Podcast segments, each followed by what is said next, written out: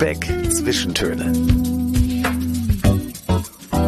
Dein Podcast für Kultur, Leben Und Firlefanz.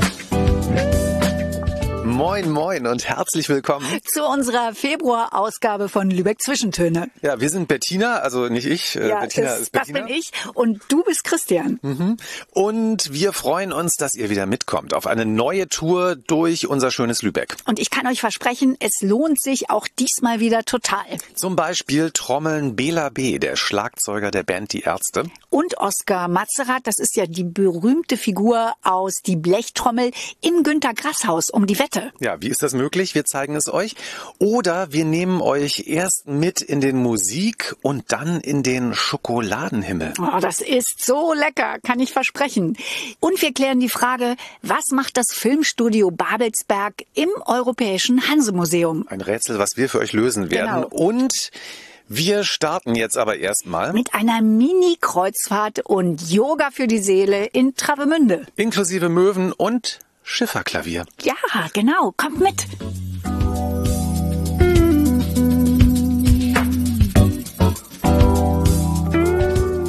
Es ist ein wunderbarer Wintertag, knackig kalt und die Sonne scheint strahlend und wir haben uns gedacht, wir machen einen schönen Spaziergang, mal so richtig auslüften. Ja, und äh, wer äh, in Lübeck lebt oder überhaupt sich hier im Norden auskennt, der weiß ja, von Lübeck ist es nicht weit nach Travemünde. Ein Steinwurf sozusagen. Ja, und dann sind wir mal nach Travemünde gefahren und hier kann man einen wunderbaren Spaziergang machen. Ich habe ja die besten Ideen immer beim Spazierengehen. Ja, und mir geht es so, ich komme sehr positiv drauf, wenn ich spazieren gehe. Man entschleunigt so wunderbar. Ja, und gerade in diesen Zeiten muss man ja auch mal auslüften.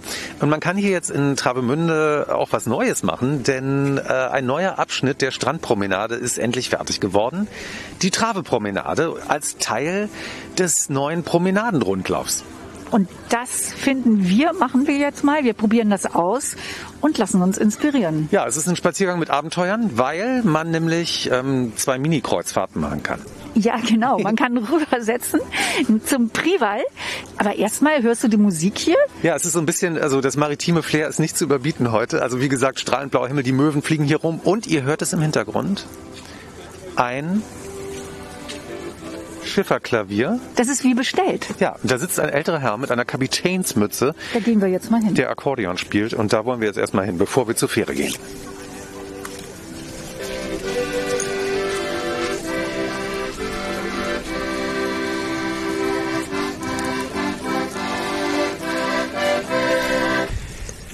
Moin. Moin, moin. Moin, moin. Entschuldigung.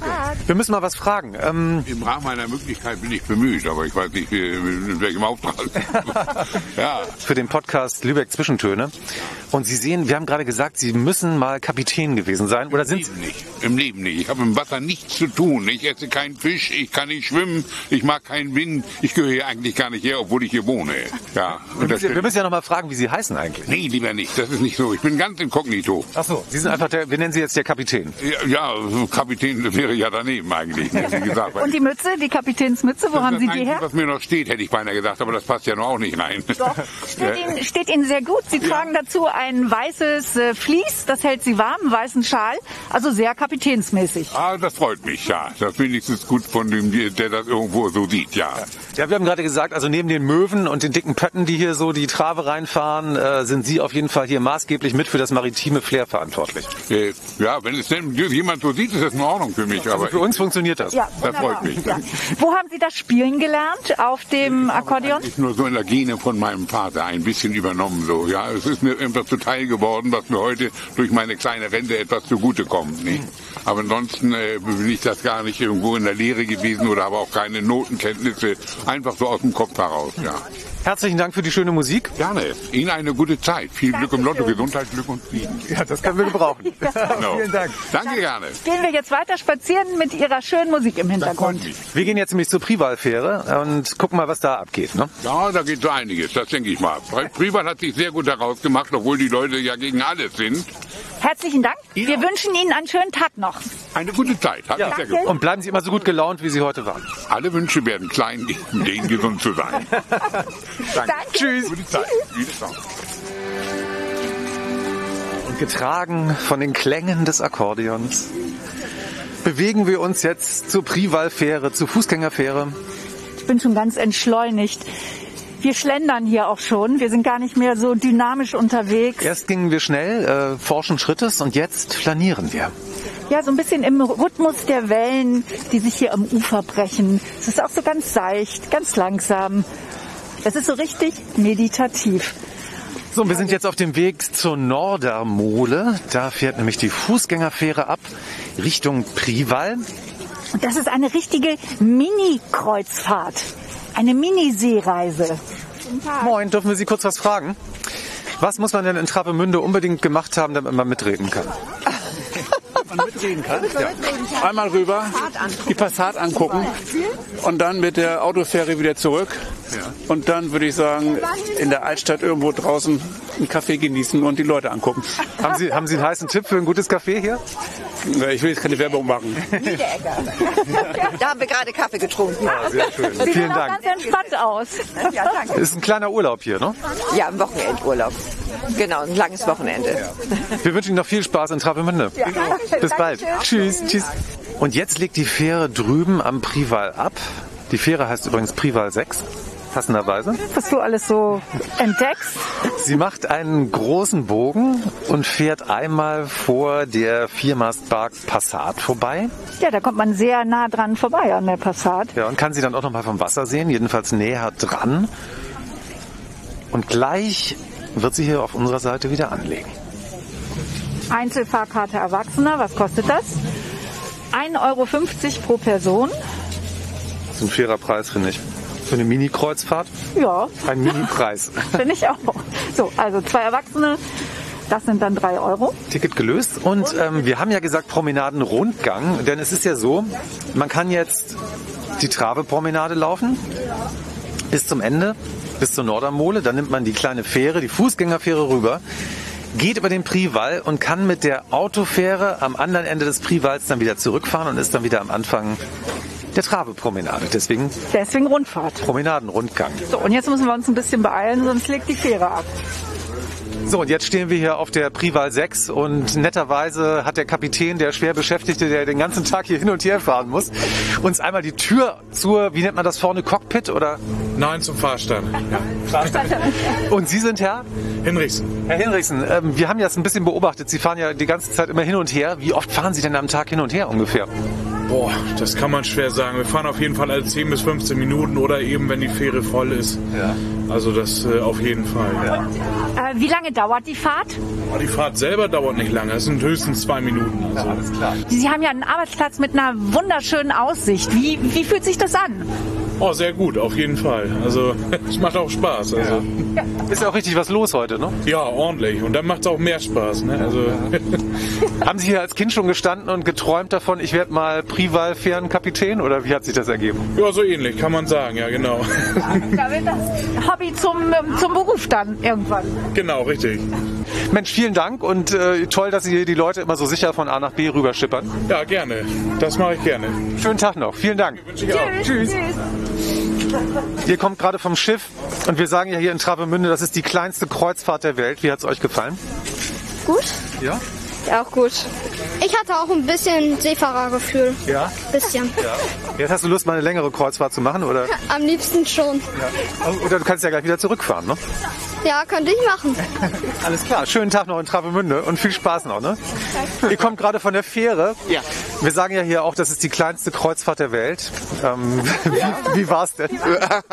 Fantastisch, gerade mit dem Sonnenuntergang, der jetzt gerade beginnt. No, war schon schön, ja, doch. Habt ihr noch einen Tipp, was muss man unbedingt gemacht haben in Travemünde? Fischbrötchen essen, das ist Standard. Das habe ich jetzt komischerweise schon öfter gehört. Das probieren wir mal aus. Mensch, schönen Tag noch in Travemünde. Ebenso. Vielen Dank. Ciao. Tschüss. Und eine ganz wichtige Information haben wir noch für euch. Ja, die Fähre fährt jeden Tag von 10 bis 20 Uhr. Was muss man denn in Travemünde gemacht haben, damit man dazugehört? Mit der Fähre zum Prival gefahren. Ja. Ja, mehr fällt mir auch nicht dazu ein, Und ein gesagt. Fischbrötchen gegessen. Ah, Fischbrötchen gegessen, das ist ganz wichtig, genau. Habt ihr den kompletten Promenadenrundgang heute gemacht, oder? Nee, wir sind nur einmal auf und ab gegangen. Ja, alles klar. Die Genau. Sonne ein bisschen genossen hier, ne? Wir sind drüben im Hotel und sind dann heute rübergefahren, einmal ganz hin, einmal wieder zurück. Und jetzt gehen wir noch ein bisschen die Sonne genießen. Ihr Da habt auch ihr- ganz happy und erholt schon aus. Ja, sind wir auch. Da habt ihr euch auch genau die richtige Zeit ausgesucht, ne? Auf jeden Fall, es ist total schön. Ja. Wir wünschen noch viel Spaß in Travemünde. Genießt es. Vielen Dank. Dass ihr weiter so entspannt hier durch die Gegend flaniert. Das machen wir. Und euch ein schönes Wochenende noch. Danke gleichfalls. Tschüss. Was muss man denn in Travemünde unbedingt machen, damit man mitreden kann? Matthias Brötchen essen. Wo denn? Einmal entlang flanieren an der Promenade. Und dann sieht man so entspannt aus wie ihr jetzt. Ja, und unbedingt den Spielplatz mitnehmen. Ja, das ist eine ganz wichtige Sache. Für Genau. eure Kinder. Für unsere Kinder, auf jeden Aber nicht Fall. nur für Kinder, auch für Erwachsene. Ja, auch für Erwachsene, weil der Blick aufs Meer, der lohnt sich ja auch. Ja, das stimmt. Mensch, wir wünschen euch noch eine schöne Zeit hier. Ne? Dankeschön, ebenso. Dankeschön. Tschüss. Tschüss. Es ist ja ein kalter Tag heute, aber während unseres Spaziergangs, mir ist wunderbar warm geworden. Meine Hände fühlen sich auch nicht mehr kalt an. Und ich habe mich richtig schön entspannt. Das Ja. war toll hier am Wasser. Es war sehr erholsam, nicht nur mit Mini-Kreuzfahrten, sondern es war ein richtiger Mini-Urlaub. Ja, genau. Ich habe so das Gefühl, ich war eine ganze Woche weg. Man ist nur wenige Minuten in Travemünde und hat gleich das Gefühl, im Urlaub zu sein. Ja, aber so soll es doch sein. Und das sind dann doch die tollen Urlaubsorte, wenn man gar nicht tagelang braucht, um sich einzuleben, wenn man gleich so weg ist und Urlaub ein bisschen vom Selbst mal machen kann. Das kann man mit so einem Spaziergang in Travemünde. Frau Aus, Sie müssen mal Urlaub vom Ich machen. Ja, Urlaub vom Ich, das haben wir jetzt gemacht. Also wenn sich irgendjemand gefragt haben sollte, wird die neue Trave-Promenade angenommen? Wir waren vor Ort, wir können bestätigen, Sehr, sehr voll. Und ähm, was ich schön finde, die Stimmung ist hier gut. Das ist ähm, entspannt, entschleunigt. die Leute sind alle sehr entspannt. Ja, man flaniert. Ja. Ja, ihr könnt ja mal gucken, was das mit euch macht. Draußen sein, spazieren gehen. Leute, kommt einfach mal nach Travemünde und guckt euch das selber an, es lohnt sich. Also ich habe es richtig genossen.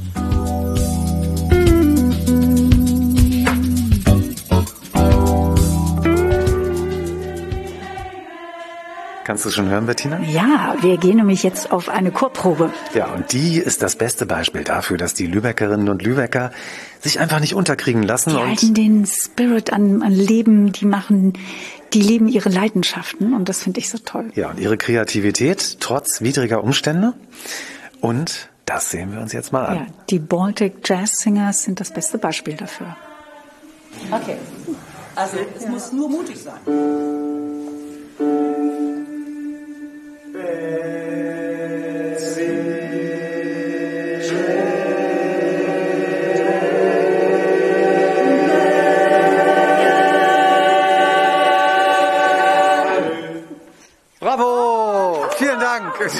Super! Ja, das war fantastisch. Guten Abend, liebe Baltics. Schön, dass wir heute Abend hier sein dürfen. Super, es ist eine wirklich große Ehre. Seite 4. Goodbye, wie ein offener Ofen, Ofen, offenes Ofenrohr, immer viel Luft mitschicken. Goodbye,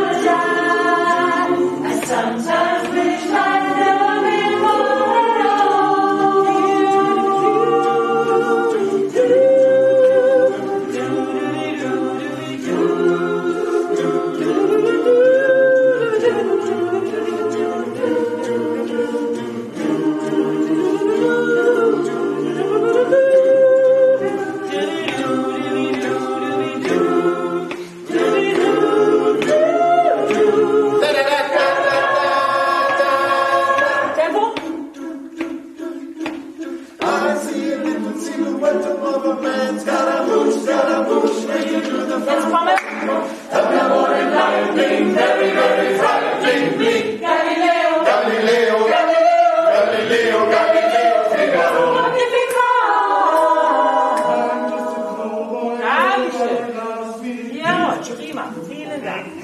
Okay, nimm kurz Platz bitte vorne auf der Stuhlkante. Wir hören also die 1. 1 Magnifica. 1 Magnifica. 1 Magnifica. So fangen wir gerade an. Ja? Hören wir das bitte? 1, 2,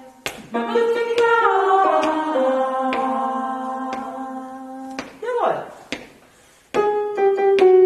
Und dann geht's weiter. Ne? He's just a poor boy. Genau. Und das ist He, He, Die Lippen nach vorne, bist ein bisschen böse, guck ein bisschen aggro. He's just a poor boy from a poor family. Ja, geht schön nach vorne. One and two and Magnificat.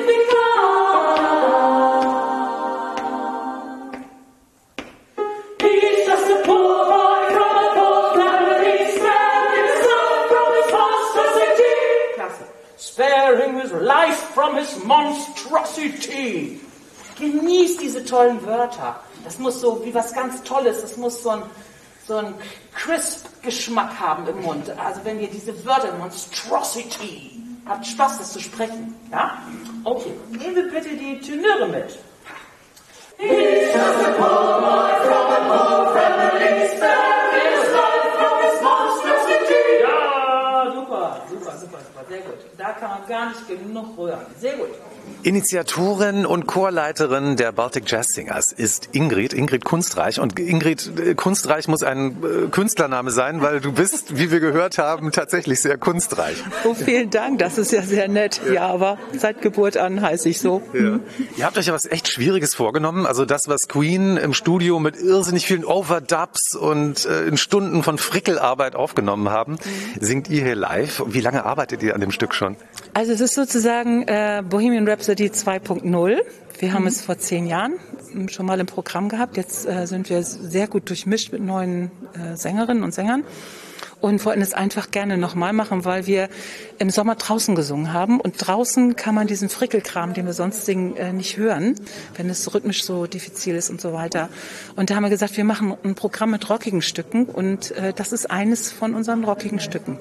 Genau, und deshalb versuchen wir es jetzt nochmal damit. Ingrid, weil du gerade sagst, draußen singen. Ihr habt ja schon an den ungewöhnlichsten Orten jetzt während der Pandemie geprobt, ja. weil das ja ganz schwierig ist und sehr eingeschränkt, äh, eingeschränkt für Chöre. Ihr habt schon im Fußballstadion geprobt. Jetzt im Winter seid ihr in unterschiedlichen Musikschulen, in Hallen unterwegs. Ihr lasst euch einfach nicht entmutigen, ihr macht weiter.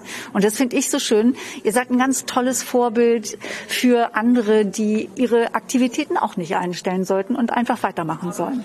Ja, das finde ich ganz toll, aber ich glaube, so ein, ich weiß nicht, ob es, äh, ob es was, was Besonderes ist. Vielleicht ist es meiner nicht vorhandenen Affinität zur Technik äh, zuzuschreiben, weil ich bin nicht so ein Online-Mensch und kann mir nicht vorstellen, dass Chöre wirklich auf Dauer Lust haben, zu Hause im Wohnzimmer vor dem Bildschirm äh, per Skype oder was es sonst für äh, Möglichkeiten gibt, äh, zu singen. Und ähm, alle meine Beutics sind eben auch, wollen gerne in Präsenz proben. Und deshalb nehmen die das auf sich. Also wirklich irgendwo JWD hinzufahren, um da zu proben. In Gärten, äh, in, äh, wir haben schon in so einer überdachten Parkanlage, also wo die Autos parken, haben wir schon gesungen und so. Also wir gucken halt immer, jeder kennt irgendwie eine Location, wo man hinfahren kann und dann probieren wir das, wo wir Platz haben, wo es bei Regen trocken ist, wo man sich aber auch hören kann, ja. was ja elementar wichtig ist, wenn man zusammen singt. Genau. Und das finde ich einfach wirklich toll. Das hat uns auch nochmal zusammengeschweißt. Ja, das merkt man auch, wenn man euch sieht. Und wir müssen jetzt für die Hörerinnen und Hörer auch nochmal sagen, wir tragen hier alle Maske. Es gibt natürlich ein Hygienekonzept mhm. und das ist alles mit sehr strengen Auflagen. Genau. Und trotzdem habt wir ihr sind Spaß. Auch kontrolliert worden. Ja, na klar, wir mussten, ja, da hat Ingrid ja. streng drüber gewacht. Wir mussten hier auch Impfzertifikat, einen Test noch zeigen. Ja. Und ähm, ja, sonst, sonst läuft das nicht. Aber ihr habt trotzdem Spaß und Freude weiter am Singen. Genau, das ist, glaube ich, allen gemein, dass wir diesen großen, die große Leidenschaft haben zu singen und vor allen Dingen auch gemeinsam zu singen in unserer Gemeinschaft, die schön gewachsen ist und ähm, wir einfach ein tolles Gefühl füreinander haben. Und das wollen wir einfach nicht missen in dieser Zeit. Und äh, ich glaube, deshalb sind alle einverstanden und versuchen, das Mögliche möglich zu machen. Die Baltic Jazz Singers gibt es seit 1998. Genau. Preise habt ihr auch schon gewonnen. Und äh, ganz wichtig, wer gerne singt und das jetzt hört und sagt, Mensch, da will ich mitmachen, das geht, ne? Ja, das geht noch zur Zeit. Äh, allerdings sind unsere Frauenstellen alle besetzt. Das, Okay. das Tenöre auch. Tenorstellen sind auch besetzt. Aber Was sucht ihr speziell? Bässe, also Bass 2, tiefe Bässe, das wäre, das wäre ganz toll. Wunderbares Geschenk zu Ostern vielleicht. Und wo, wo muss man sich da melden? Wie funktioniert das? Und dann gibt es ein Casting oder wie, wie läuft das dann? Ja, das machen ja viele Chöre und äh, das ist manchmal vielleicht auch toll. Ich bin auch wieder anders. Ähm, ich lade die Menschen ein, damit sie sich auch entwickeln können. Das heißt, wenn jemand kommt, der ein bisschen aus der Übung ist, wenn jemand kommt, der vielleicht ein ganz großes Talent hat und eine große Begabung, dann höre ich das, dass der sich in einem halben Jahr ganz toll entwickelt. Wenn er das nicht tut, müssen wir uns wieder verabschieden. Aber wenn er sich entwickelt, kann er bleiben, weil dann ist einfach Potenzial da und dann wird sich das weiterentwickeln. Also herzlich willkommen, nur Mut. Dann kriegen wir das schon zusammen hin. Wie kann man euch kontakten, Ingrid? Was macht man da? Äh, einfach mich anrufen oder mir eine E-Mail schreiben und die Daten dafür, die gibt es auf unserer Homepage. Unter den Baltic Jazz Singers findet man euch und da findet man eure Kontaktadresse. Super. Freddie Mercury wäre auf jeden Fall stolz auf euch heute Das Abend. feiern, das glaube ich auch, ja. Sehr schön finde ich ja, ähm, ich bin ja nicht so oft bei Chorproben dabei, aber es gibt ja so Anweisungen wie rohrfrei oder jetzt so richtig schön aggro, ja? Also das stellt man sich ja, wie bist du drauf gekommen? Das funktioniert ja auf jeden Fall sehr gut. Ne? Ja, ich versuche mh, also für die verschiedenen Lerntypen verschiedene Bilder, verschiedene Ansagen zu verwenden. Das heißt, für jemand, der ein bisschen verkopfter ist, der sachlicher ist, da erkläre ich das, wie das wirklich physiologisch anatomisch funktioniert. Und ähm, wenn das dann gelernt ist, ist es aber ja noch nicht umgesetzt. Und manche Menschen können gut mit Bildern arbeiten und haben so eine so was Imaginäres dann und können sich das gut vorstellen. Und wenn ich sage, der, der Hals ist ein offenes Ofenrohr, dann oh, da kann man sich was drunter vorstellen, ne? Genau. Ingrid, ihr probt ja auch für Auftritte. Mhm. Wann ist dann euer nächster Auftritt? Wann kann man euch live sehen? Gibt es da schon Pläne? Ja, auf jeden Fall. Ich weiß nicht, oh, es ist so mein hm, ohne Zettel. Ähm, am Samstag, den, ich glaube, es muss der 19. Juni sein, im Kolosseum. Äh, da kommt ein Darmstädter, befreundeter Darmstädter Chor zu uns und wir werden ein Doppelkonzert veranstalten. Und das wird auf jeden Fall stattfinden. Da bin ich mir ganz sicher. Ja, also Juni sollte safe sein, denke ich auch, auf jeden Fall. Die Termine stehen ja auch auf eurer Seite Baltic Jazz Singers. Die stehen auf unserer Homepage. Genau, stehen auf unserer Homepage. Da kann man dann nochmal genau nachgucken. Und da singt ihr dann das Rockprogramm. Da singen wir das totale Rockprogramm. Genau, da freuen wir uns schon Sehr richtig gut. drauf. Wir werden richtig Krach machen und Spaß haben auf der Bühne, ja. Noch so, noch so ein paar Songs, die ihr noch dabei habt, die man kennt? Äh, also tatsächlich noch zwei weitere von Queen. Einmal Don't Stop Me Now und Bicycle Race. Da freue ich mich sehr drauf. Fantastisch. Und dann hören wir, glaube ich, jetzt mal weiter bei eurer Probe zu, Ingrid. Ja, toll. Danke, dass wir heute hier sein durften und wir drücken euch ganz fest die Daumen, dass das alles bald wieder sich äh, ohne Masken und ohne Abstand abspielt. Das wünsche ich auch allen, die irgendwie tätig sind in Vereinen, in Clubs, nicht nur in Chören, auch der Sport, alle möglichen Kindergruppen, alles ist davon betroffen. Möge es wieder normal werden, das wünschen wir uns alle. Toll. Vielen Dank, dass ihr hier seid. Ja, und vielen Dank für die Energie, mit der du das hier alles Ich vorantreibst. merkte schon unter meiner Maske, ich hatte wahnsinnig Lust mitzusingen. Das war so ein Spaß. Du hast gehört, die Frauen sind besetzt, Bettina. Ja, das habe ich ja. Oh, das mache ich ja Ich Spaß. hätte natürlich noch eine Chance. gut. Ich habe eine sehr tiefe Stimme. Warteliste. Vielleicht fällt ja auch mal jemand aus. Kann auch mal sein, ne? Wir bleiben in Kontakt, Ingrid. Ich würde mich sehr, sehr freuen. Prima. Vielen, vielen Dank, dass ihr gekommen seid. Toll. Ach komm, das ist doch für die gute Musik fahren wir doch überall hin. Das ist doch ganz klar. ihr seid toll. Dankeschön.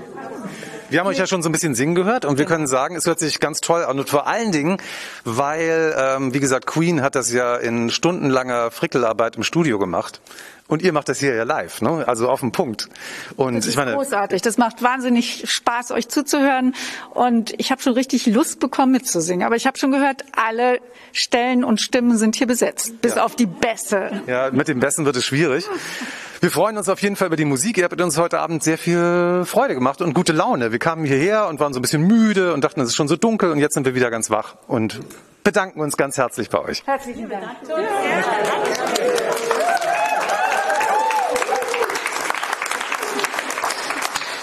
Vielen Dank. Vielen Dank. Und äh, ja, jetzt hören wir weiter zu erstmal. Sehr schön. Okay, gerne mal. Haben schon aufwendig? Oh.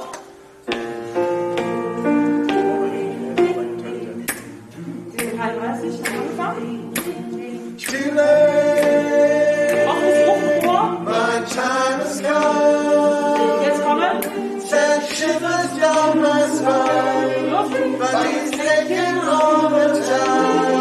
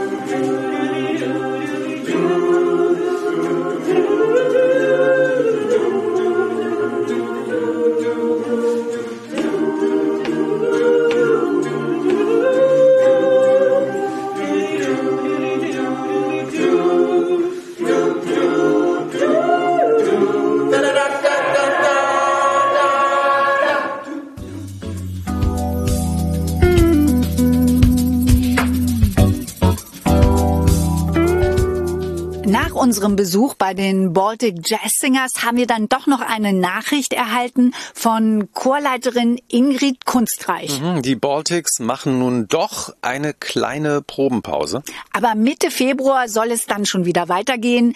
Dann leben die Baltics wieder ihre Musikleidenschaft. Mit Queen Bohemian Rhapsody ganz bestimmt. Und noch ganz vielen anderen tollen Songs.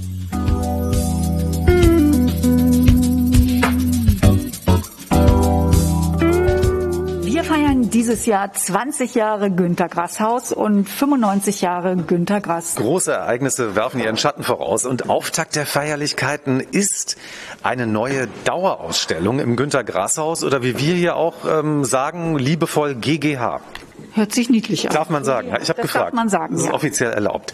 Wir wollten jetzt eigentlich mit Museumsleiter Dr. Jörg Philipp Thomsa schon einmal hier durch die Baustelle, die es jetzt im Moment noch ist, gehen, aber Der hat leider sich einen Hexenschuss zugezogen und er sitzt in seinem Büro und stattdessen gehen wir jetzt über die Baustelle und durch die neu geplante Dauerausstellung mit Julius Barthold. Hallo, Herr Barthold. Hallo. Sie sind ja Mitkurator der äh, Ausstellung und auch Volontär hier im GGH. Genau, ich bin jetzt mittlerweile seit fast zwei Jahren hier Volontär und bin jetzt auch ähm, hauptverantwortlich für die Hängung der Bilder hier in der neuen Dauerausstellung. Und äh, Museumsleiter Herrn Dr. Thomser, den treffen wir dann später noch in seinem Büro. Aber erstmal beschäftigen wir uns jetzt mit der Hängung der neuen Bilder. wir befinden uns nämlich gerade im Hauptraum und äh, viele Bilder stehen noch auf dem Boden. Viele der Bilder, die hier vorher noch gar nicht zu sehen waren. Und es gibt einen sehr ausgeklügelten Plan, nachdem Herr Weller, guten Tag Herr Weller, wir haben Sie noch gar nicht eingeführt, hallo. Hallo. Moin, moin. Herr Weller äh, misst hier alles ganz genau aus. Das ist hier alles auf einem Plan festgehalten. Hier wird Genau. kein Bild einfach Eine so an die Wand gehängt.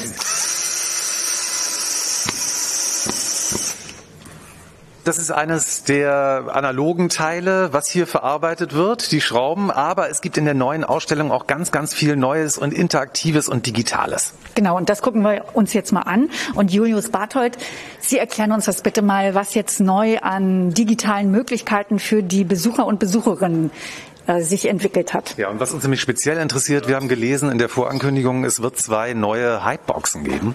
Und die stehen hier auch schon verpackt. Können wir da mal rübergehen und Sie erklären uns, was das ist? Noch sind sie in Folie eingepackt. Genau, die werden morgen ausgepackt und montiert. Die sind ja so ein Die Meter sind ganz schön wuchtig und ja, auch sehr, sehr schwer. Meter mal 50, sowas. Genau, so in etwa.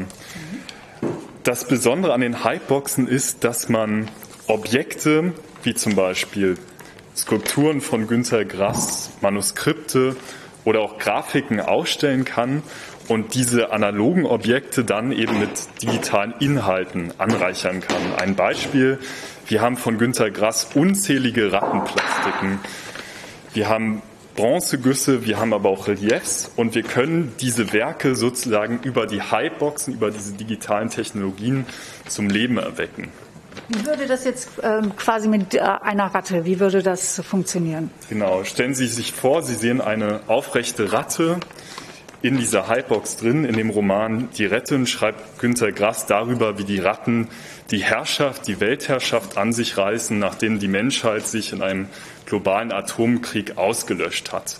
Und das könnte man natürlich dann auch über diese Hypeboxen darstellen, wie die Ratten dann sozusagen sich bewegen und über die zerstörten äh, Landstriche laufen oder kriechen, wie auch immer. Spannend, also die werden gewissermaßen äh, eingescannt, kann man sich das so vorstellen? Also von dem Computer, dem internen und dann 3D-Modelle erstellen und diese 3D-Modelle werden dann eben animiert. Ja, fantastisch, ein Also Wunderwerk der Technik. Das, was ich früher sonst vielleicht hätte lesen müssen als Bildbeschreibung zu dieser Ratte, die ausgestellt worden wäre, kann ich jetzt einen, quasi einen Film sehen. Ja, und du kannst dir auch ein Eigenleben gewissermaßen verleihen, ne?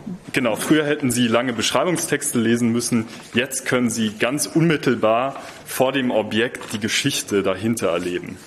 Also eine emotionale Reise. Genau, es ist ein ganz emotionaler, ganz ähm, ja, individueller Zugang auch zum Werk.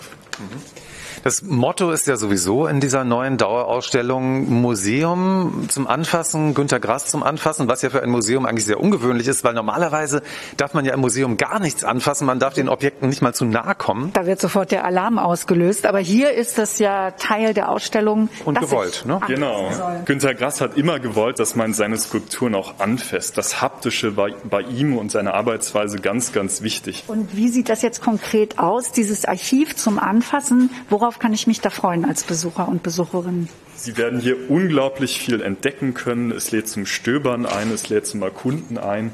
Sie werden Zeichnungen sehen von Günter Grass, die bisher noch gar nicht der Öffentlichkeit ähm, gezeigt worden sind. Sie können genauso gut aber auch Fotografien entdecken oder eben Plastiken, bildkünstlerische Arbeiten, Druckgrafiken, Manuskripte, Zeichenutensilien vor allen Dingen und ein Highlight ist auch eine Original Olivetti Reiseschreibmaschine, auf der Günter Grass ganz viele seiner Bücher geschrieben hat.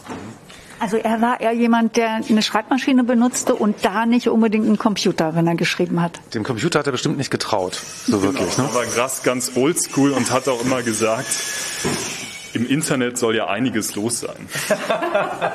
Das Schöne ist ja, dass äh, auch Menschen, die schon mal hier waren und die alte Dauerausstellung kennen, äh, diesen Raum auch nicht wiedererkennen werden, weil früher waren zum Beispiel weniger Bilder an der Wand, mehr Text zum Lesen und jetzt hat man beschlossen, äh, mehr Bilder und weniger Text. Genau, das ist unser Motto, Rückkehr zum Original. Und Herr Weller hat mittlerweile auch schon wieder zwei neue Bilder Wie ihr aufgehängt. hören konntet. Ne? So, und Herr Weller setzt gerade nochmal die Bohrmaschine an.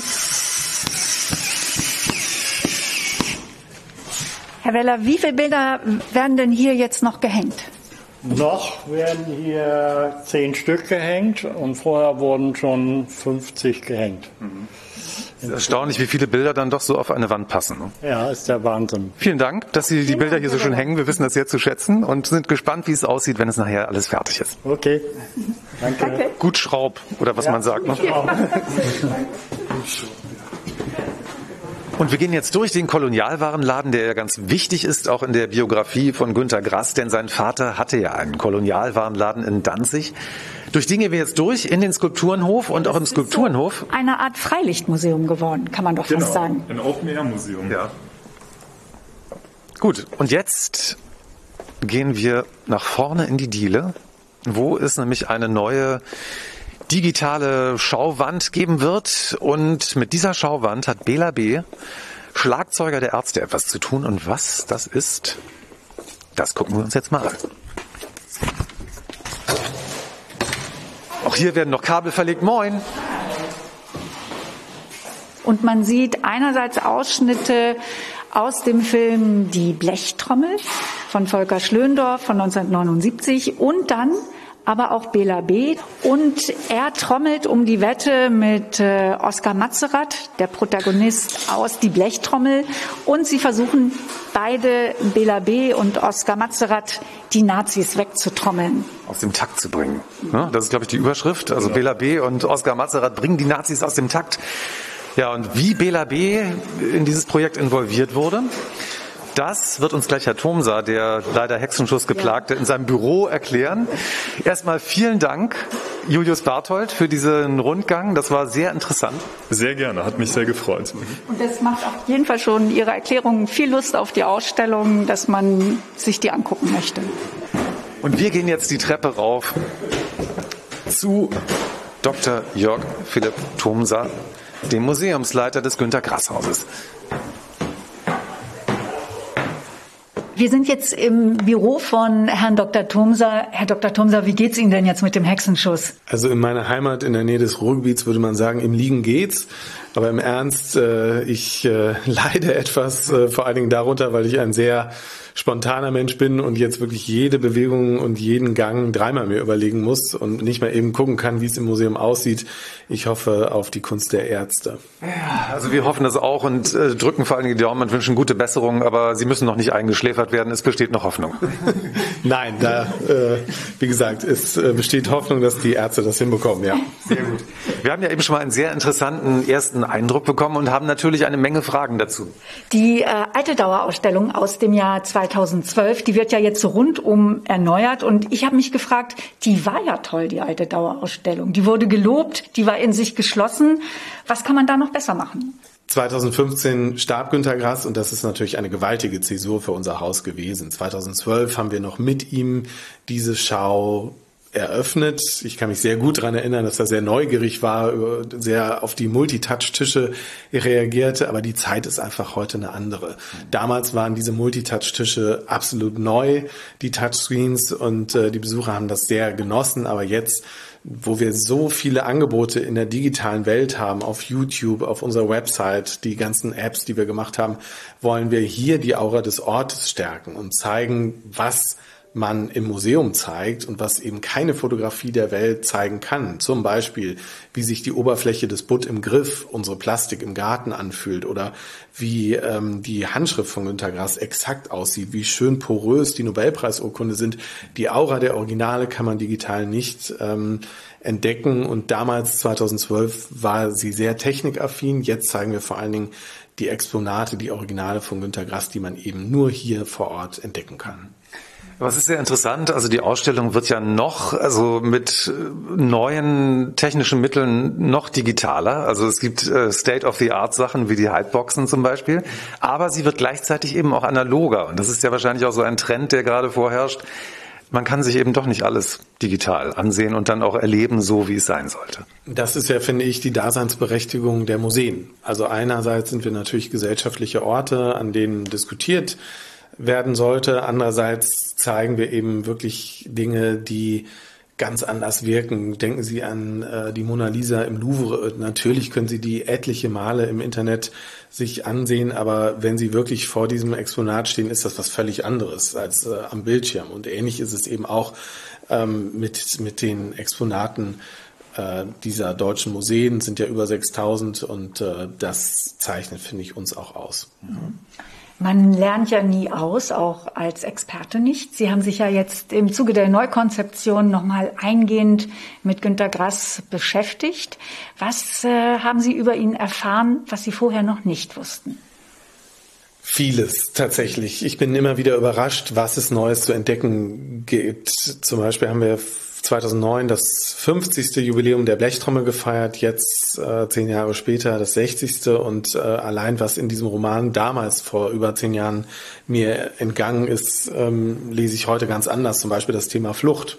Also Oskar Matzerath, die Hauptfigur, der dreijährige Trommler, äh, wächst auf der Flucht plötzlich drei Zentimeter in die Höhe. Und äh, es gibt bestimmte Passagen zum Thema Flucht, die heute natürlich ganz anders nach 2015, nach der sogenannten Flüchtlingskrise, ähm, ja, sehr aktuell sind. Oder auch sein Einsatz äh, für den Umweltschutz, gegen den Klimawandel, sein Einsatz gegen Rechtsradikalismus, für die Demokratie. Übrigens auch ganz interessant, dass Günter Grass sich ja immer zwischen die Stühle setzte und nie quasi unintellektuell sagte, wir sind die Guten und ich bin der Gute und ich weiß schon immer, wie es läuft, sondern der sich selbst sehr hart in Frage gestellt hat und auch zum Beispiel ja die 68er sehr scharf kritisiert hat und niemals ein Mainstream-Künstler war und auch kein ähm, politischer Intellektueller, der quasi äh, dem neuesten Trend ähm, nachläuft, sondern ganz im Gegenteil, der immer wieder provoziert hat als Künstler und dadurch zu Diskursen angeregt hat. Und mein Respekt ist, je länger ich hier arbeite, gestiegen tatsächlich, weil das Werk so vielfältig ist und so tiefgründig auch, dass es eigentlich zu den aktuellen der Fragen der Zeit immer wieder auch Antworten gibt. Im Gegensatz zu vielen anderen Menschen haben Sie den Vorteil oder den Genuss gehabt, Günter Grass ja eben auch persönlich kennenzulernen. Wenn Sie es jetzt auf den Punkt bringen, sagen, weil es nicht immer ein Genuss war, wenn, wenn man zum Beispiel mit ihm mal, wenn man zum Beispiel mit ihm mal eine Autofahrt nach Berlin unternommen hat und fast gestorben ist, weil man äh, dieses ganze Nikotin einatmen musste oder den Tabak von seiner Pfeife, das war mitunter nicht immer ein Vergnügen. Also Museumsleiter des Günter Grass Hauses ist auch ein gefährlicher Job, wie wir gerade hören. Aber das war schon so, das ging schon in die Richtung, in die ich fragen wollte, was für ein Mensch war Günter Grass? Also was war typisch Grass und fällt Ihnen vielleicht, um das zu charakterisieren, eine spezielle Geschichte ein? Also er war sehr genau und ich sehe gerade gegenüber von mir ist ein Bild zu sehen. 2012 ist das entstanden. Da haben wir mit ihm zusammen die neue Dauerausstellung besichtigt und wir haben wirklich drei Wochen lang, sieben Tage die Woche gearbeitet und ähm, wussten gar nicht mehr, wie wir heißen vor lauter Überforderung, weil so viel zu tun war. Und er sagte damals, und das sieht man auf dem Bild, ähm, dass die äh, Plastik, die wir damals aufgestellt haben, schief steht. Und das war natürlich so als erster Satz zur Begrüßung nach diesen ganzen immensen Arbeiten typisch, aber er meinte es auch so ironisch und lustig, aber er war wirklich genau und hat es natürlich auch äh, gesehen und er hatte leider auch recht und natürlich hat er sich später auch gefreut, aber er war jemand, der das Handwerk beherrschte und das ist auch bei uns so im Museumsbereich. Wir beherrschen auch unser Handwerk und können deswegen neue Dinge machen und ausprobieren, auch Grenzen mal überschreiten, auch verrückte Dinge tun. Und genau so war er auch, dass er wirklich ähm, ja sehr frei war als Mensch im Denken und Handeln und für mich ein Künstler durch und durch war, der aber immer genau wusste, was er tut.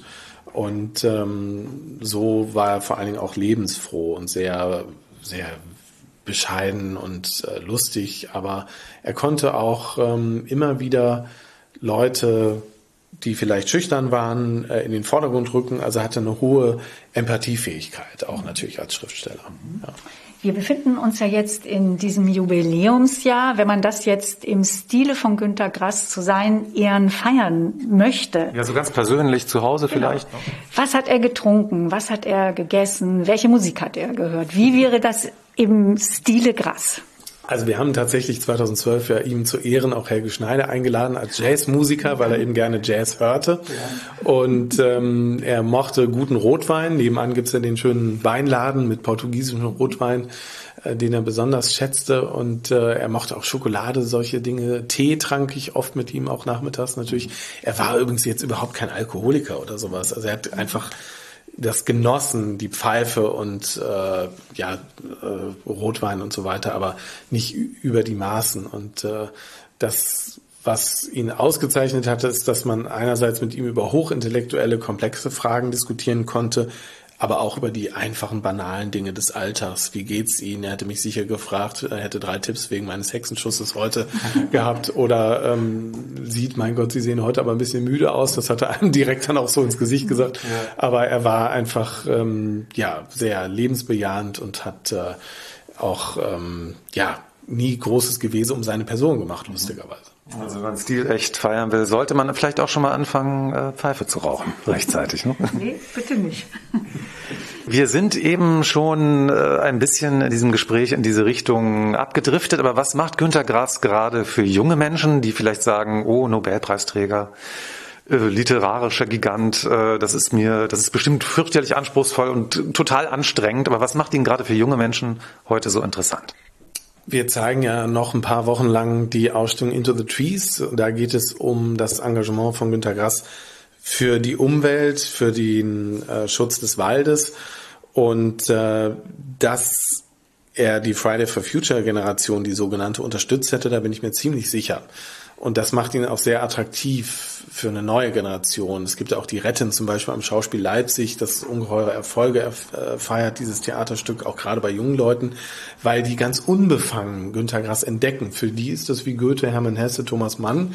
Den haben sie nicht gekannt, den haben sie nicht erlebt in den Diskursen die vielleicht auch abschreckend wirken für Zeitgenossen. Also ich weiß, dass ich ja selber Günter Grass nicht mochte, bevor ich ihn kannte, weil ich eigentlich nur das Bild aus der Zeitung hatte. Ich habe fast nie Texte von ihm gelesen, sondern fast nur über ihn. Und das mochten Sie nicht. Und das fand ich immer ganz schrecklich, wie er so dargestellt wurde, auch selber schuld war, dass er als moralisierender äh, Eiferer oft wirkte. Und äh, wenn man sich näher mit ihm beschäftigt, dann oder unbefangen dann über seine Bücher, ähm, über seine vielseitigen Texte auch. Es gibt ja auch sehr humorvolle Dinge, ähm, absurde Sachen, die auch gerade junge Leute interessieren, apokalyptische Szenarien. Ähm, das sind Überraschungen, die wir hier bereithalten in der neuen Dauerausstellung. Und äh, was ich glaube, was gut ist, ist, dass viele, die politisch anderer Meinung waren als er, dass die auch in den Hochschulen etwa oder auch die Lehrenden dass die einfach viele Vorurteile hatten und deswegen auch äh, ein bestimmtes Bild im Kopf hatten, das von einer anderen Generation, die unbefangener ist, sicher so nicht geteilt wird. Mhm. Hätte er sich mit äh, politisch ganz Andersdenkenden, wie wir das ja heute gerade haben, hätte er sich mit denen zusammengesetzt, hätte er mit ihnen gesprochen? Ganz sicher. Das zeichnet ja gerade einen Künstler wie Günter Grass aus. Und mich hat sehr gestört, in Lübeck gab es ja eine Jonathan Mese-Ausstellung und äh, es, Jonathan Mese hat mir mal gesagt, wenn du für Flüchtlinge bist, gegen den Klimawandel, gegen die AfD und hat noch drei äh, für Gendern ähm, und äh, für Homosexuelle und so weiter, dann bist du drin. Dann bist du irgendwie im Mainstream drin und äh, das hat aber mit Kunst nichts zu tun. Äh, wir sind nicht die Guten, wir sind Künstler. Und das ist eine äh, Linie, die man von Günter Grass bis zu Jonathan Mese ziehen kann. Dieses freiheitliche Denken, das unabhängige Denken, das ist doch verdammt nochmal, ich werde richtig wütend, äh, eine unheimliche Errungenschaft Deutschlands, dass wir eine Kunstfreiheit haben. Die Leute, die ihn kritisiert haben, haben überhaupt nicht verstanden, äh, dass wir diese Kunstfreiheit erkämpfen mussten, dass sie in der Zeit des Nationalsozialismus und auch davor übrigens äh, im Deutschen Kaiserreich oft eben nicht gegeben war. Und diese Freiheit der Kunst hat Günter Grass immer verteidigt und gerade auch Andersdenkende immer wieder ähm, gehört auf Augenhöhe, also diese, diese banalen, dümmlichen Dinge von Impfgegnern, das äh, da oder anderen Diskursen, das hätte er sicher nicht unterschrieben, aber er hätte sich immer die Argumente etwa von Impfgegnern oder so ähm, angehört und äh, er hat auch Meinung revidiert. Das zeichnet ihn auch aus. Und er hat zum Beispiel auch eine berühmte Rede gehalten, eine ganz wichtige Rede an NPD-Wähler. Mhm. Nach dem Motto, ich bin selber reingefallen auf den Rechtsradikalismus oder auf den Nationalsozialismus, macht nicht die gleichen Fehler wie ich. Auch bei den 68ern hat er immer wieder gewarnt, Leute, aus Idealismus werdet ihr äh, radikal. Und ähm, das, finde ich, äh, ist die wahre Intellektualität, Intellektualität, dass man nämlich versucht, die Meinung anderer zu verstehen und nicht zu sagen, ich habe recht, dadurch entsteht keine Diskussion, finde ich. Jedenfalls keine fruchtbare. Also ein Mann, der, der unbedingt den Diskurs gefördert hat. Absolut. Und ja. das macht ihn ja gerade in diesen Zeiten auch aktuell. Und es gibt ein gutes Beispiel, Jan-Josef Liefers zum Beispiel, habe ich auch gedacht, was für ein Schwurbler und ganz schreckliche Dinge, die er da sagt. Wenn man wirklich mal hört, was er gesagt hat, dann denkt man wieder anders darum, äh, darüber. Und das ist auch tatsächlich so, dass tatsächlich dieser Rudeljournalismus ähm, schon vorherrscht. Und äh, das hat Günter Grass auch immer wieder angemahnt, dass man mal andere Positionen auch äh, einnimmt. Ja, gerade in einer Zeit, in der wir ja oft sagen, mit denen reden wir gar nicht mehr. Mhm. Also die sind so außerhalb unseres, alles wird von einem sehr moralischen Plateau aus äh, gewertet und man, es findet kein Dialog mehr statt, okay. weil man Menschen ausschließt aus diesem Dialog, die eine andere Meinung haben. So ist es. Und das ist wiederum auch für mich sehr lehrreich gewesen. Äh, ich bin Niederrheiner und äh, ich bin immer wieder überrascht, wie populär Günter Grass nach wie vor im Osten Deutschlands ist weil er ähm, die Sorgen und Nöte und Ängste der Ostdeutschen gerade in der Frage der Wiedervereinigung verstanden hat. Mit einer unglaublichen Empathie. Und äh, diese Fragen holen uns jetzt gerade wieder ein. Günter Grass wurde in der Zeit der Wiedervereinigung und bei der Veröffentlichung ein, von Ein weites Feld des Wende-Romans sehr scharf kritisiert. Und äh, er hat genau das auf den Punkt gebracht, was uns heute noch beschäftigt, nämlich einen Ost-West-Konflikt, ähm, und äh, die Ostdeutschen fühlen sich benachteiligt und äh, bevormundet äh, und die Westdeutschen verstehen es gar nicht, das sind nur die Jammernden und äh, tatsächlich eine Empathie ist da nicht. Da kann man in Essays vieles entdecken, auch von Günter Grass dazu. Ah, Günter Grass hat sich an Konfliktlinien abgearbeitet, die bis heute relevant sind und aktuell. Absolut, ja. Das macht ihn ja auch so spannend. Also ich bin jetzt seit 2007 hier und dachte auch, irgendwann wird es bestimmt mal langweilig. Mhm. Der Zeitpunkt ist noch nicht gekommen. Das wird wahrscheinlich auch nicht passieren. Ein Aspekt noch, äh, den Sie in der Ausstellung besonders hervornehmen. Äh, viele Menschen haben ja Günter Grass so wahrgenommen, weil seine Literatur so überpräsent war. Na gut, er hat geschrieben, also er war Nobelpreisträger, er hat äh, ein literarisches Schwergewicht und nebenbei hat er noch so ein bisschen Skulpturen gemacht und Zeichnungen, hat gemalt. Das eine kam ja, wie wir wissen, vor dem anderen, aber äh, es hat auch eine ganz andere Bedeutung oder eine Neueinordnung in der Rezeption von Günter Grass. Genau, Günter Grass hat sehr darunter gelitten, dass er natürlich in erster Linie als Schriftsteller und Nobelpreisträger wahrgenommen wurde. Das äh, eigentlich, äh, was ihn interessiert und was ihn ein Leben lang wirklich vom ersten äh, Buch bis zum letzten Buch angetrieben hat, ist die Liebe zur Kunst. Und dass er wirklich ein großartiger Grafiker war, sieht man in der Ausstellung. Also das sind eben äh, Kunstwerke aus über 1400 Bildern, die wir äh, hier ähm, zeigen, etwa 60 Stück. Und äh, die ähm, lohnt es sich zu entdecken. Also gerade Cornelia Funke, etwa eine Freundin unseres Hauses, die liebt den Grafiker viel mehr als den Schriftsteller. Wie sind Sie auf die Idee gekommen, Bela B., den Schlagzeuger der Band Die Ärzte, für das Projekt zu gewinnen, indem er mit Oskar Mazerat, also der Hauptfigur aus Günter Grass Roman Die Blechtrommel, um die Wette zu trommeln, um die Nazis aus dem Takt zu bringen? Ich habe mir überlegt, wer sind eigentlich die berühmtesten deutschen Schlagzeuger? Und da fielen mir zwei Namen ein, nämlich Oskar Mazerat und Bela B.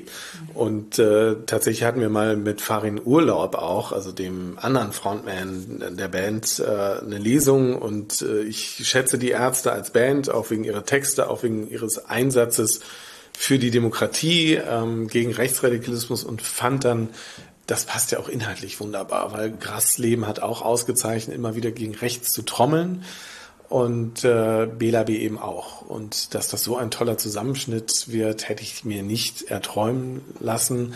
Aber das ist natürlich ein wunderbarer Start hier auch äh, in die Ausstellung und es ist auch ein Film, der sehr viel transportiert. Es ist wirklich ein Opener für die Welt von Günter Grass. Mhm. Ja. Hat er sofort zugesagt, Bela B? Ja, das ging ganz schnell. Das ist ja so ein bisschen das Geheimnis auch von uns, dass wir immer diese ganz großen Persönlichkeiten äh, gewinnen können, wie Markus Lüpertz oder Cornelia Funke oder Jonathan Mees oder Helge Schneider oder andere, die finden die Projekte interessant, weil sie ungewöhnlich sind. Und äh, wir sind ja ein kleines Haus, wir haben keine hohen Budgets, das heißt mit Geld können wir Mario Adolf nicht nach Lübeck locken, aber wenn wir sagen, wir machen dieses und jenes Ausstellungsprojekt, dann sind sie interessiert. Und das sind natürlich alles auch Künstlernaturen, denen sofort klar ist, wer Günter Grass oder wer Oskar Mazerat, was die Blechtrommel eigentlich weltweit äh, bedeutet. Und äh, ich habe mich sehr gefreut, dass das so schnell und unkompliziert mit ihm ging. Ich kannte ihn auch schon von der Veranstaltung in Hamburg, aber äh, er hat wirklich großartig getrommelt. Jörg Philipp Thomser, wir wünschen natürlich äh,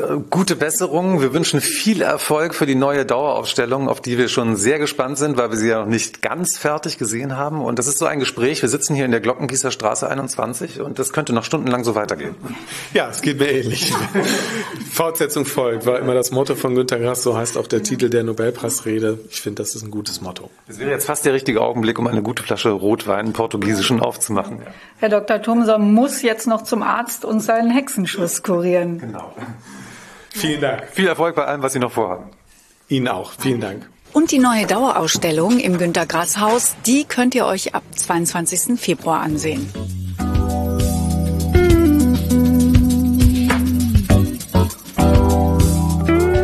Lübeck steht für Tradition einerseits, aber eben auch für die Moderne. Für die Moderne in der Tradition. Und die findet man hier überall. Wir sind jetzt in der Breitenstraße 9.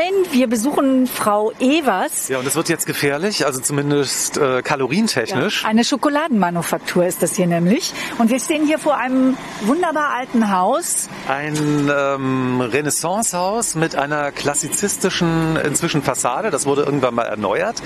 Und wir gucken jetzt ja, mal im Klingelschild mal. So, hier wohnen acht Parteien. Und wie oft steht Und denn die hier? heißen alle Evers, komischerweise. Nee, fast alle. Äh, ich klingel jetzt einfach mal hier unten. Da steht Evers und Ja, Tochter drauf. So. Oh. Ah, Frau Evers öffnet. Hallo, Frau Evers.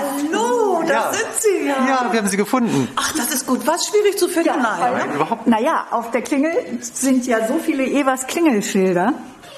Achtung, jetzt werden Sie nämlich gleich was merken. Wenn diese große, schwere Tür ins Schloss fällt, Und gleichzeitig das Licht ausgeht. ich mache es wieder an, dann ist es jetzt hier ganz ruhig. Jetzt treten Sie nämlich oder Sie betreten eine ganz andere Welt als das, was da draußen sich abspielt. Hier ist es ruhig, friedlich und so lecker. Das Haus wurde ja, glaube ich, urkundlich das erste Mal 1550 erwähnt, aber es ist noch viel älter.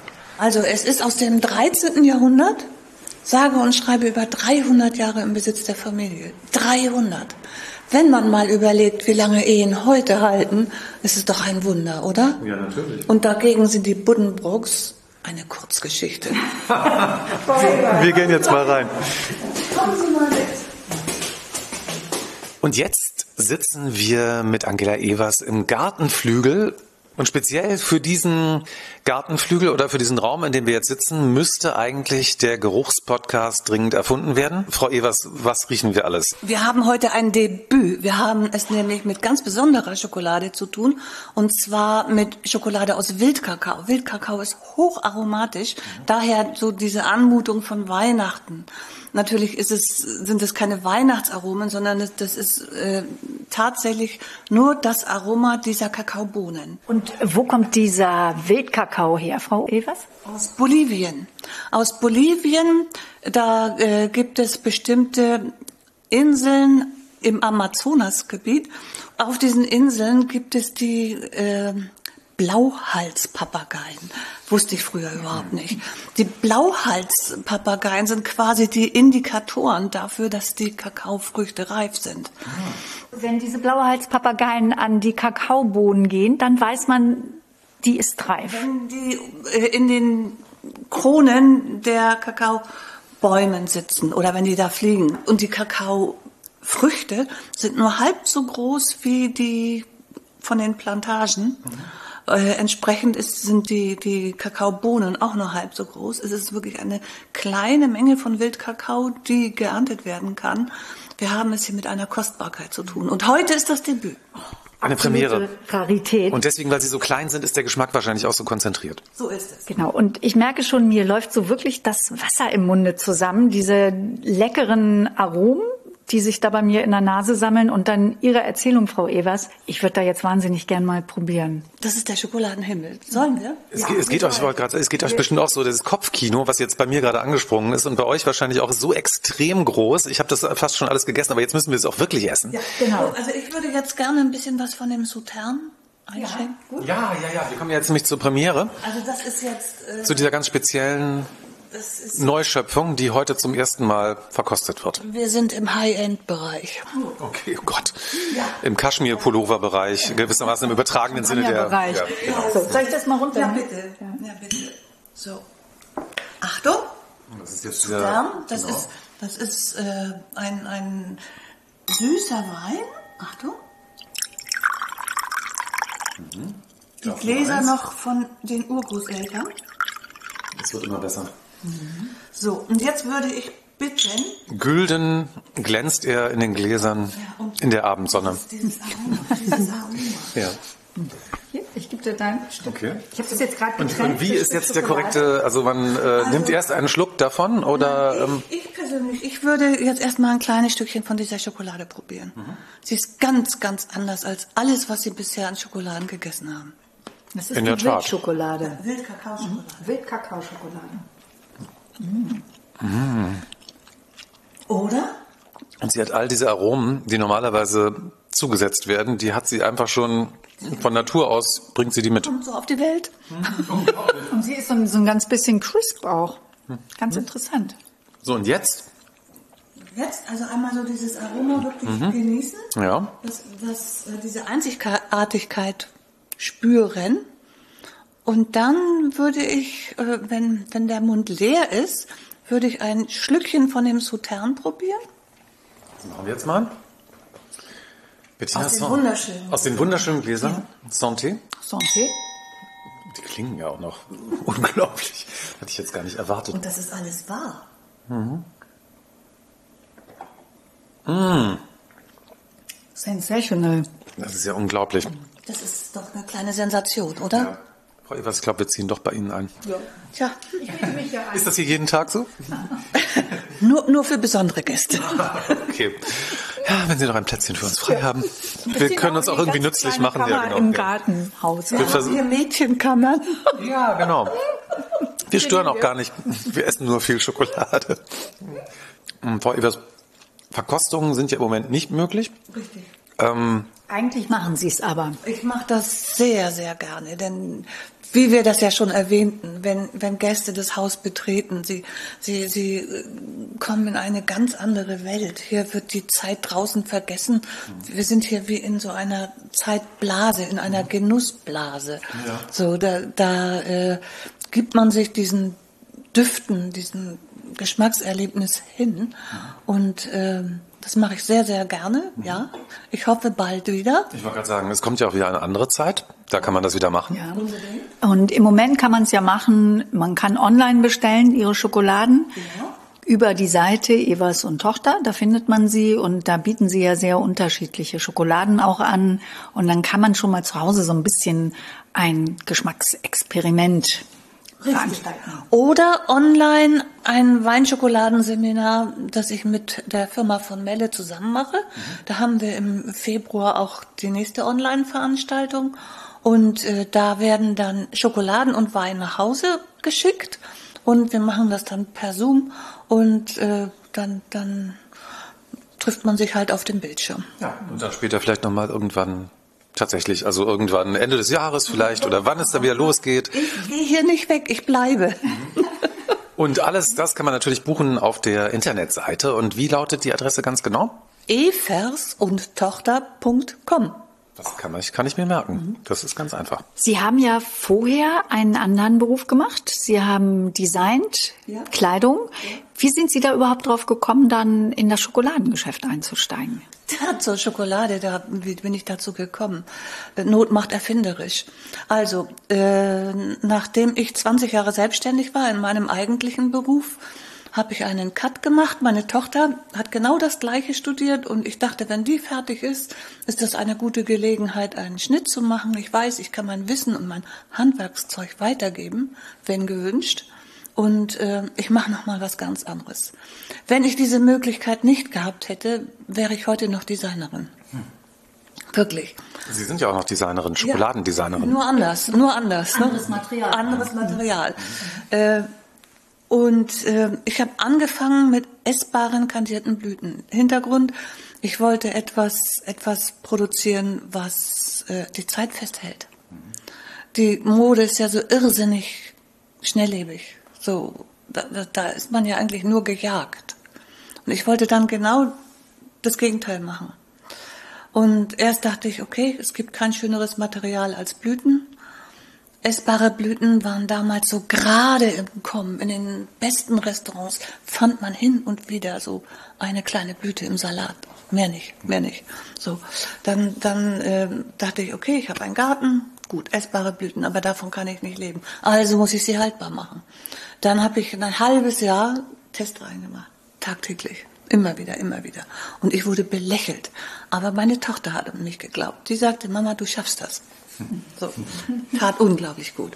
So, und nach einem halben Jahr war ich dann so weit, dass, dass ich wusste, so, also so seht ihr gut aus, äh, so habt ihr eine Chance. Der Markt ist ja hart, gnadenlos.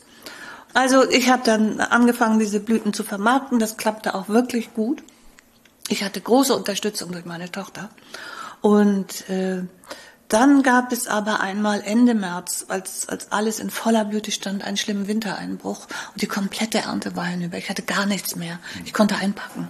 Und äh, Not macht erfinderisch. Ich dachte, okay, es wird eine Lösung geben. Ich kenne sie nur noch nicht. Mein, meine Lebensdevise. Und dann, dann äh, dachte ich, okay, eine weitere Produktstrecke. Was kann ich machen? Antizyklisch muss es sein, weil wenn die Blüten blühen, dann habe ich ohnehin keine Zeit für was anderes. Muss in der Zeit sein, wenn ich keine Blüten habe. Und nach Möglichkeit etwas, was, was sicher ist, was ich auch immer wieder bestellen kann. Und so war es eine reine Kopfentscheidung. Schokolade, da muss ich nicht so viel Überzeugungsarbeit leisten. Ich musste schon ein bisschen überzeugen, dass die Leute anfingen, kandierte Gänseblümchen zu essen. So. Mensch, haben wir Glück gehabt, ne? Also Glück im Unglück, dass Sie jetzt Schokolade machen. Genau, eine Apropos, perfekte, eine perfekte Entscheidung und es zeigt ja auch wieder, wie innovativ und ähm, ja ähm, in neuen Wegen, in neuen Bahnen Lübeckerinnen und Lübecker denken. Das ist toll. Sie haben also einen neuen Geschäftszweig ähm, etabliert, der mit dem Sie ja auch sehr erfolgreich sind. Und sich zum zweiten Mal dann neu erfunden. Faszinierend. Denken hilft. Evas, wollen wir jetzt noch mal kurz in die Produktion gehen, damit wir mal gucken können, wie das eigentlich hergestellt wird? Wir sind jetzt in der Produktion. In der Küche, genau. In der Küche. Vor uns steht das Temperiergerät, das ist das Herz der Schokoladenproduktion. Ich habe zwei Herzen, ein Doppelherz sozusagen. Das ist die Maschine für dunkle Schokolade. Da passen 25 Kilo Kuvertüre rein. Darin wird die Schokolade erhitzt, also aufgelöst. Das dauert ungefähr neun Stunden. Deshalb habe ich das jetzt alles vorbereitet, damit wir gleich loslegen können. Und dann wird temperiert. Ja, ich sehe da gerade die Temperaturanzeige, die steht jetzt auf 29,7 Grad. Okay. Dann haben wir Formen. Moment, wo habe ich sie hingelegt? Hier. Das ist die Form für die. Das ist eine neue Form. Die habe ich ja vorhin das erste Mal überhaupt ausprobiert. Das sind ganz flache Schokoladenriegel. Sie haben 16 Gramm. Und da ist dann eine, eine Feder drauf zu sehen. Ich dachte, Ja. das passt ganz gut zum Blauhals-Papagei. Ja, absolut. ja, ja. Diese Form muss einmal ein bisschen angewärmt werden, damit die Schokolade sich auch richtig wohlfühlt. So ein bisschen kuschelig. Dafür haben wir einen Föhn. Achtung. Liegt alles bereit. Achtung, das ist jetzt wie beim Friseur. Ja, das ist ein richtiger Föhn. So. Nicht wegfliegen.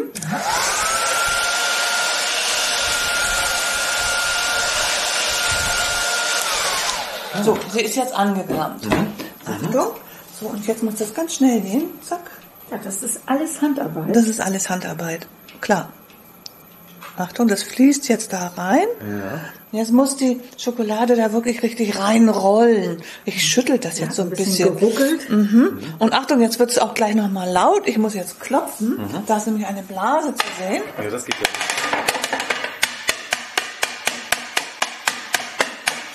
So, Man die braucht Blase ein ist gutes weg. Auge. Ja. Und dann kommt der Spachtel zum Einsatz. Da, das, das kann man gleich hören. Ein bisschen dichter ran mit dem Mikrofon. Achtung mit dem Spachtel. Achtung, ziehe ich das jetzt ab.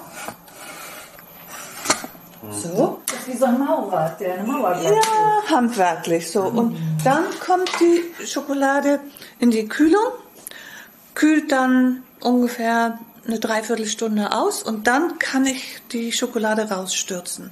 Dann haben wir, so Gott will, die perfekten Riegel. Also extrem viel Handarbeit. Wie viele Schokoladen können Sie dann herstellen? Beziehungsweise jetzt haben wir ja Riegel pro ähm, Form. Können Sie acht Riegel machen? Wie viele Riegel kann man herstellen? Also Am das- Tag, Äh, Das ist ja jetzt gerade neu. Sie sind in der Probierphase. Ich bin in der Probierphase und ich habe auch erst eine Form. Also äh, kommen Sie wieder, fragen Sie nochmal. Auch herrlich. Gut. Frau Evers, das war ein ganz toller Nachmittag in einer ganz verzauberten Welt voller Aromen und Genuss. Und ich glaube, ich bin jetzt schokoladensüchtig geworden nach Ihren Schokoladen. Gut so. Ja, vielen, vielen Dank, dass Sie gekommen sind. Kommen Sie wieder. Wir müssen Sie nicht lange fragen. Also geben Sie uns nur einen kleinen Wink und wir sind wieder da. Wir drücken ganz doll die Daumen, dass es bald wieder mit den Verkostungen geht bei Ihnen hier in diesem tollen Haus. Ja, danke, danke, danke, danke. Ansonsten, mein Webshop hat immer geöffnet. 24 Stunden am Tag. So ist es.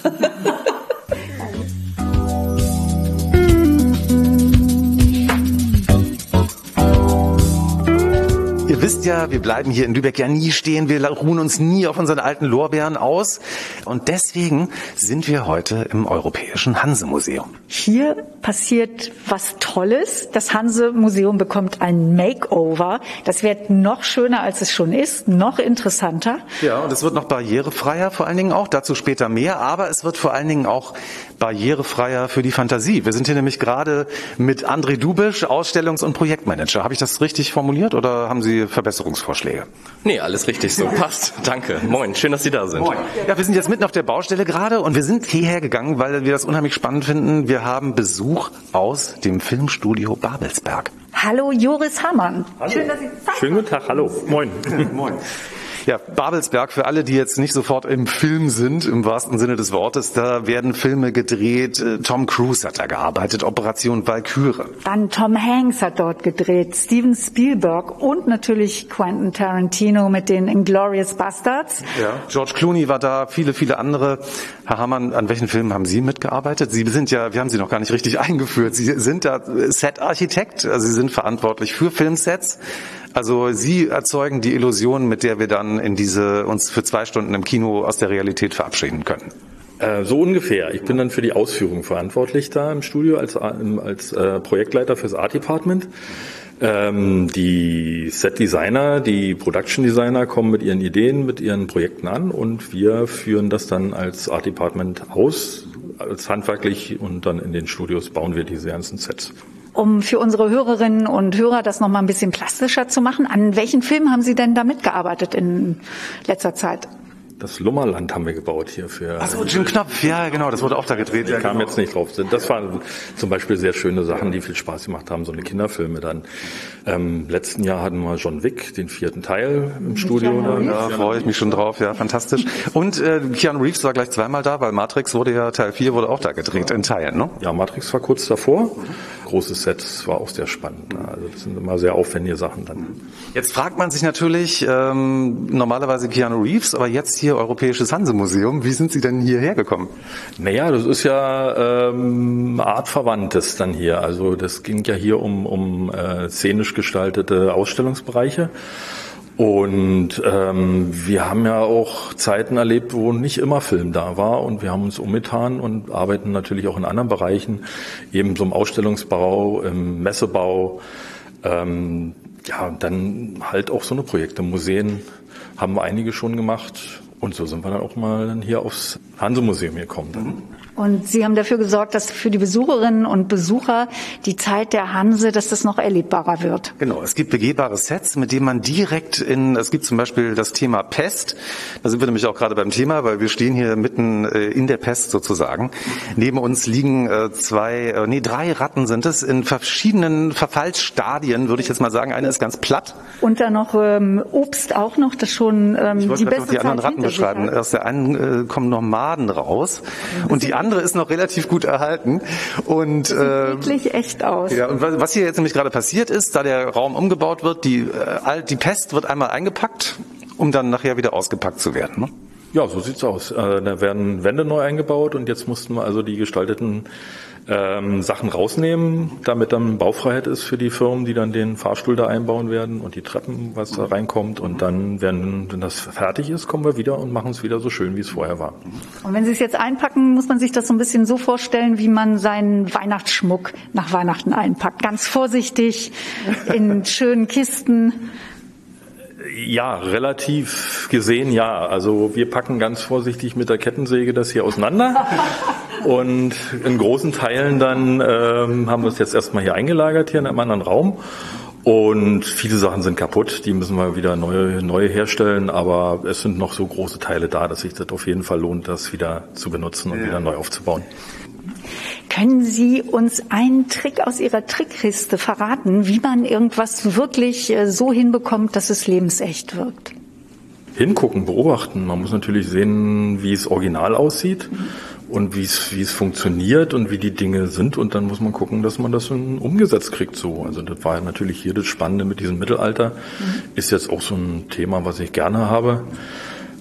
Ja, die, die Bauweisen jetzt vorne, äh, Lübeck hier, die Stadtgründung hier, die wir ja auch gebaut haben.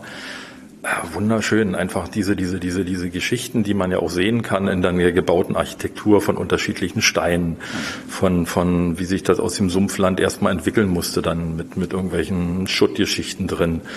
Und dann eben gucken, wie das im, im, im richtigen Leben so ist. Da liegen Tonscherben drin und alte Krüge und so eine Sachen. Naja, und dann sollen wir sowas nachmachen. Gut, dann kenne ich einen Töpfer. Dann habe ich gesagt, mach mir mal ein paar olle Töpfe, so wie die früher aussahen. Dann haben wir die hergeholt, kaputt gemacht und da eingebaut. Und so eine Sachen. Also das sind so die Sachen, die dann Spaß machen, so eine Details. Also man muss ein guter Beobachter sein, um das dann umzusetzen in so einem Set-Design. Ja, man muss kreativ sein, um nachher zu wissen, wie man das dann umsetzt. Also wie macht man zum Beispiel Schimmel oder so, ne? solche Sachen. Das natürlich auch, aber wo, da gibt's auch Spezialisten dann für Modellbauer, dann die, Schimmelspezialisten. die so eine Sachen dann wirklich auch machen. Das Tolle ist ja, es wird hier ein ganz neues Set entstehen. London, 15. Jahrhundert, ein Konturhaus. Und es geht ja im Hanse-Museum darum, die Hanse-Geschichte erlebbarer zu machen, plastischer zu machen. Und ganz wichtig, ist jetzt auch während des Umbaus, der hier passiert, dass die Ausstellung ja trotzdem offen bleibt. Man kann als Besucher und Besucherin weiter hierher kommen. Es ist zwar etwas eingeschränkt, aber trotzdem erfährt man noch sehr viel über die Hanse-Geschichte. Ja, dafür zahlt man dann auch weniger Eintritt, ne? Ist doch so, ne? Genau, also wir haben jetzt die Hälfte unserer Ausstellung geöffnet. Das war auch immer unser Wunsch, dass wir gesagt haben, wir müssen kein Jahr irgendwie das ganze Museum schließen. Wir haben jetzt erstmal ein halbes Jahr die Hälfte der Ausstellung geöffnet nach der Inszenierung Brügge. Das ist dann der Marktplatz. Da geht man dann raus.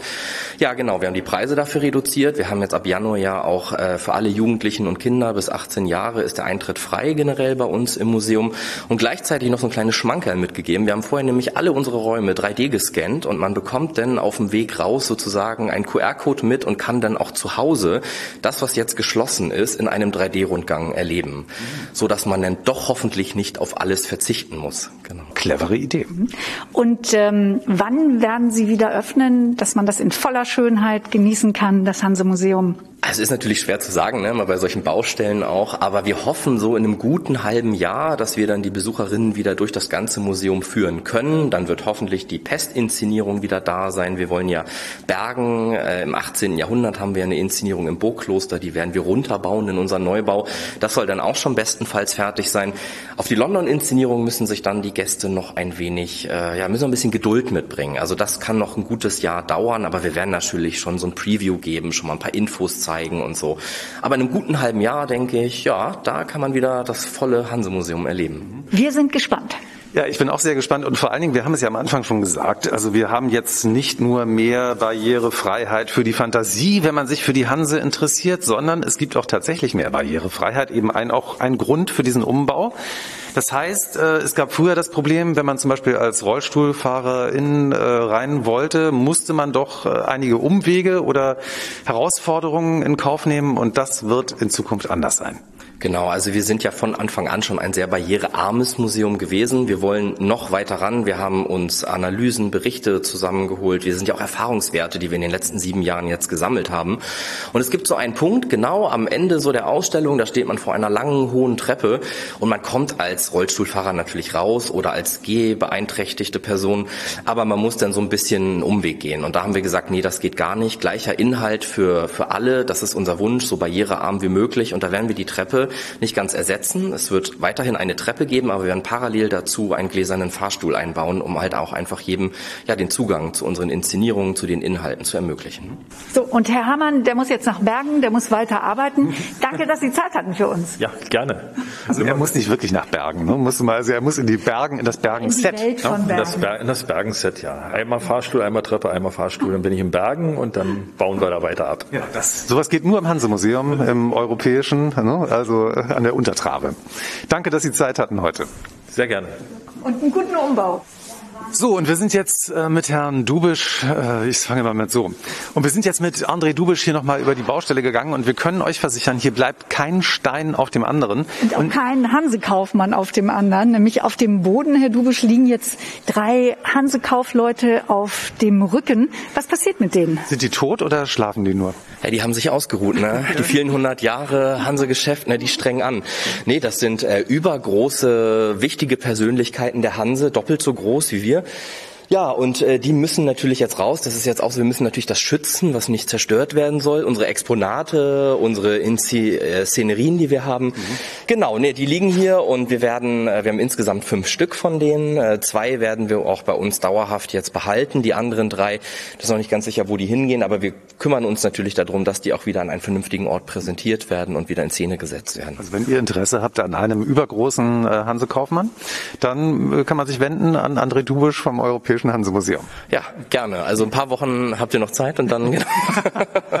Herr Dubisch, ich finde ganz toll, dass äh, das Europäische Hanse-Museum sich hier auch wieder so neu erfindet, neue Ausstellungen kreiert und das eben auch für Besucherinnen und Besucher weiter attraktiv macht und eben auch Leute, die schon da waren, wenn man dann wiederkommt, man erlebt noch mal was Neues. Ja, und vor allen Dingen nach so kurzer Zeit, nur sieben Jahre nach der Eröffnung. Ja, so ist das. Also wir haben jetzt Erfahrungswerte gesammelt in den letzten Jahren und haben gemerkt, was funktioniert, was nicht so funktioniert und vieles funktioniert wirklich gut bei uns, das muss ich auch sagen. Aber es gibt dann doch so ein paar Punkte, die man so im Laufe der Jahre immer wieder gesehen hat und an die wollen wir jetzt ran. Wie gesagt, Barrierefreiheit, großes Thema. Wir wollen neuen analog-digitalen Familienrundgang einbauen. Wir wollen neue Inhalte schaffen. Wir wollen einfach noch mehr Hanse zum Anfassen haben und zeigen und äh, noch mehr wissenschaftlichen Input präsentieren. Und ja, deswegen nehmen wir dieses Großprojekt auf uns. Ne? Das ist ja so wie fast eine OP am offenen Herzen, könnte man sagen, weil das Museum offen ist. Ne? Ja. OP an der offenen Hanse. Wir freuen uns drauf. Ja, und spannend, schaut vorbei, das lohnt sich wirklich. Vielen Dank, André Dubisch. Ja, herzlichen Dank, dass Sie bei uns waren. Sehr gern.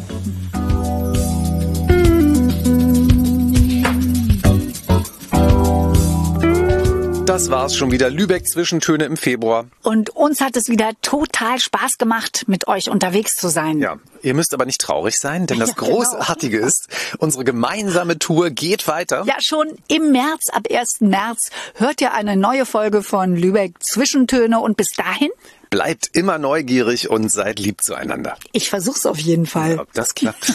Bestimmt. Ich bin gespannt. Tschüss. Tschüss.